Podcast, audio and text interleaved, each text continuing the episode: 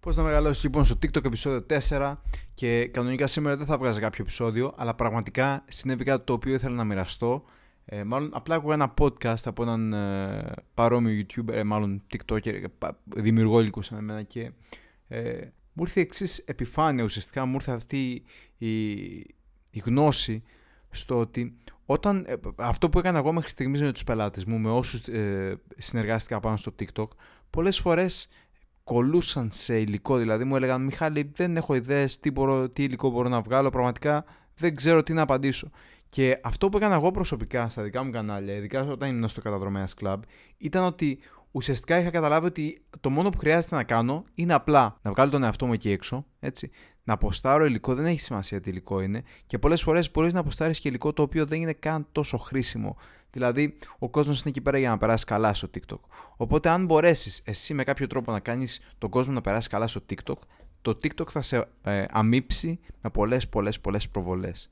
Δεν είναι απαραίτητο να δίνεις κάθε βίντεο αξία. Κάθε βίντεο αξία. Όμως, ε, θέλω να σκέφτεσαι ότι όσον αφορά το υλικό σου, το νούμερο ένα πράγμα που θέλεις να κάνεις είναι να συνεχίσει ο, ο άλλος να, να βλέπει το βίντεο σου και να σε ακολουθήσει και να συνεχίσει να καταναλώνει συγγνώμη, υλικό σου. Έτσι. Άρα ουσιαστικά όταν ψάχνεις για ιδέες βίντεο και πραγματικά δεν έχεις ιδέα τι να αποστάρεις, απλά βρες μια οποιαδήποτε δικαιολογία για να είσαι μπροστά από τα μάτια του καταναλωτή. Δεν έχει σημασία τι ερώτηση θα απαντήσεις. Δεν έχει σημασία. Αυτό που θέλουμε αυτή τη στιγμή είναι να, αποστάρουμε, να αποστάρεις μάλλον εσύ που ακούς αυτό το podcast όσο περισσότερο υλικό γίνεται με την, με την προσπαθείς ουσιαστικά να βρεις λόγους για να, να συνεχίσεις να είσαι μπροστά από τα μάτια του ανθρώπου που θέλει να αγοράσεις από σένα και αυτό θα το κάνεις με οποιαδήποτε... Μπορείς να ανοιχτείς πραγματικά όσο θέλεις όσον αφορά τη θεματολογία των βίντεο σου. Αρκεί να είσαι εκεί και να σε βλέπει ο άλλος και να, κάνει, να συσχετίζει το πρόσωπό σου με το υλικό σου. Το πρόσωπό σου μάλλον με τον τομέα σου. Οπότε αν είσαι λογιστής, αν είσαι δικηγόρος, αν είσαι οδοντίατρος, θες να βρίσκεις λόγους για να συνεχίσεις να μιλάς για τον τομέα σου. Και αυτό είναι πραγματικά το μόνο που χρειάζεται να ξέρεις. Δεν έχει σημασία τι ερώτηση θα απαντήσεις, μπορείς να ψάξεις online, μπορείς να απαντήσεις σε σχόλια, αλλά όπως και να έχει βρες δικαιολογία για να είσαι μπροστά από τα μάτια του καταναλωτή σου. Δεν έχει σημασία τι θέμα βίντεο θα έχει. Δεν έχει σημασία, δεν με νοιάζει. Δεν με νοιάζει. Αυτό που με νοιάζει είναι να είσαι εκεί, να είσαι μπροστά από τα μάτια του καταναλωτή και να συνεχίσεις να βγάζεις υλικό.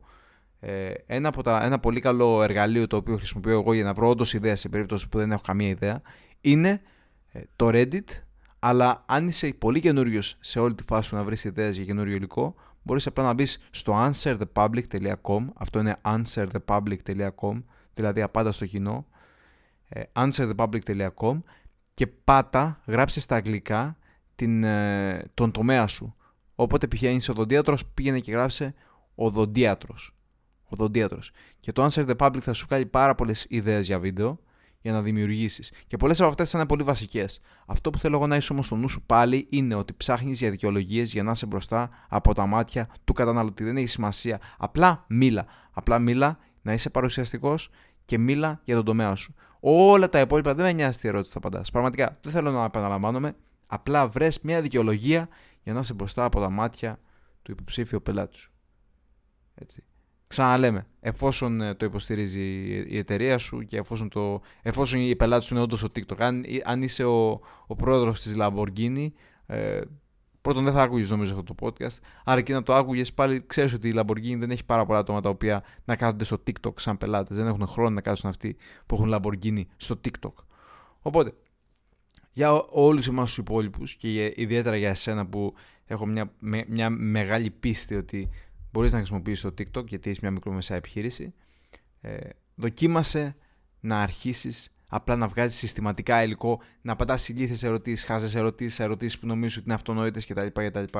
Δεν είναι αυτονόητες αυτές οι ερωτήσεις που ρωτάει ο κόσμος. Ο κόσμος δεν ξέρει. Εσύ ξέρεις και νομίζω ότι ξέρουν όλοι. Οπότε το ακούμπησα στο προηγούμενο επεισόδιο αυτό το, το συγκεκριμένο θέμα. Ε, αλλά πραγματικά από εδώ και στο εξής θέλω να σκέφτεσαι ως έτσι. Ψάχνω δικαιολογία, ψάχνω αφορμή για να είμαι στο κινητό του άλλου και να μιλάω για τον τομέα μου. Όλα τα υπόλοιπα δεν είναι σημαντικά. Αυτό πρέπει να είναι το νούμερο ένα.